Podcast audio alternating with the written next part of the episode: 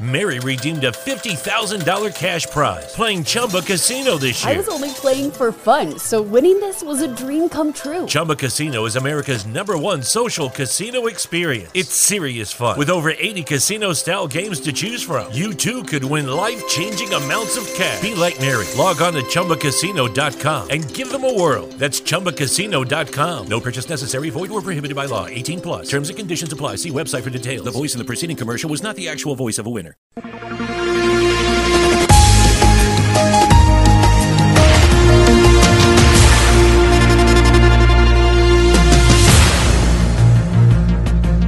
A Comissão de Utentes da Via do Infante quer saber quando é que começam a cobrar portagens na Quinta do Lago. Autódromo Internacional do Algarve apresenta projeto para a construção de novo aeroporto e museu dedicado ao fado. Farense e Portimonense unem-se em prol do confinamento obrigatório. Semanário Especial de Informação. Do mar ou disto. À quinta-feira, meia hora depois das nove, das treze e das dezoito. O rigor jornalístico dos dias de hoje. De manhã é mentira, pela tardinha já será verdade e à noite são carapaus alimados.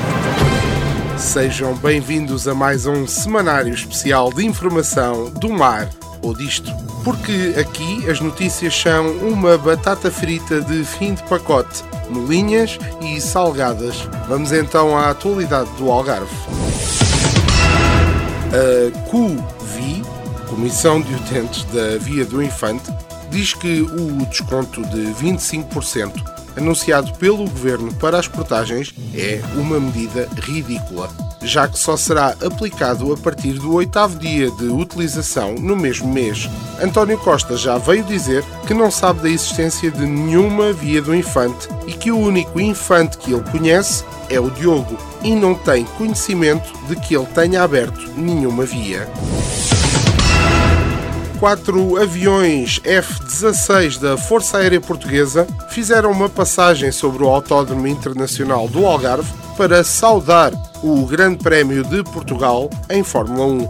Foi mais um espetáculo dentro do espetáculo, enquanto decorria a interpretação de um fado com letra do hino nacional. Foi um espetáculo dentro de um espetáculo dentro do espetáculo.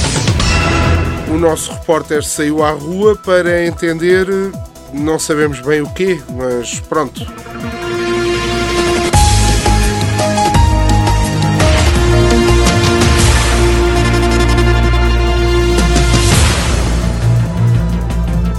Reporte de novo na rua. E desta vez a correr a Rua da Oura, que é como quem diz, a Sá Carneiro virada para o mar. Bem, corrida à rua, conseguimos contar 11 pessoas. Report hoje não está para conversas. Não vamos falar com ninguém, até porque alguém com quem queríamos falar não pode e, e- já explicamos porquê a seguir.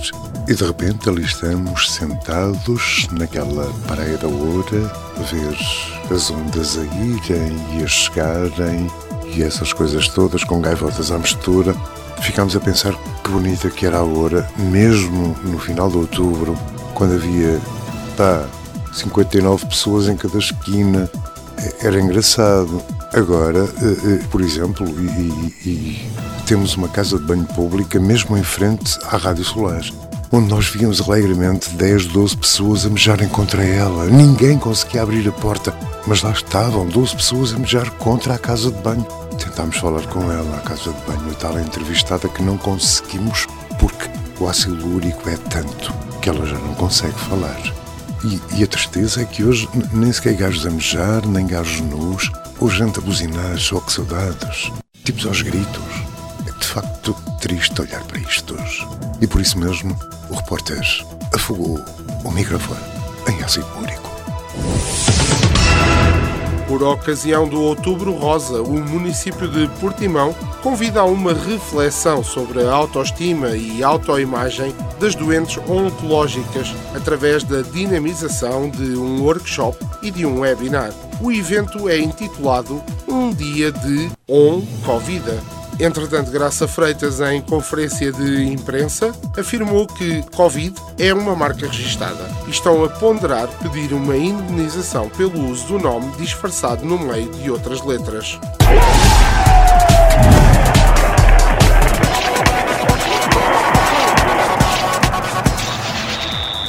No desporto, o Farense e o Portimonense voltaram a mostrar a raça e carisma algarvios, desta vez com o público nas bancadas, perderam. Mas perderam de cabeça erguida para mostrar que não é por causa da pressão do público que deixam de fazer aquilo que fazem melhor o sonho português continua vivo no torneio internacional sub-14 de ténis em Vila Moura, onde os portugueses Rodrigo Fernandes e Angelina Volochuk selaram o apuramento para as meias finais de singles. De seguida, a Angelina perguntou ao Rodrigo se ele era mesmo português, porque Fernandes é um nome um bocado esquisito. A nossa previsão do tempo diz que este fim de semana vai estar solinho, mas é um sol como aquelas melancias que parecem mesmo apetitosas e depois vai-se a ver e são insonsas que dói.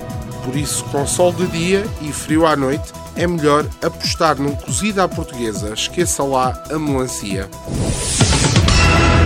E pronto, foi mais um semanário especial de informação do mar ou disto. Esperamos que tenha uma semana melhor que a do nosso estagiário, que ainda está preso no estacionamento do autódromo. E lembrem-se que, por vezes, rir pode ser mesmo a única opção. Semanário Especial de Informação. Do mar ou disto. À quinta-feira, meia hora depois das nove, das treze e das dezoito. O rigor jornalístico dos dias de hoje. De manhã é mentira, pela tardinha já será verdade e à noite são carapaus alimados.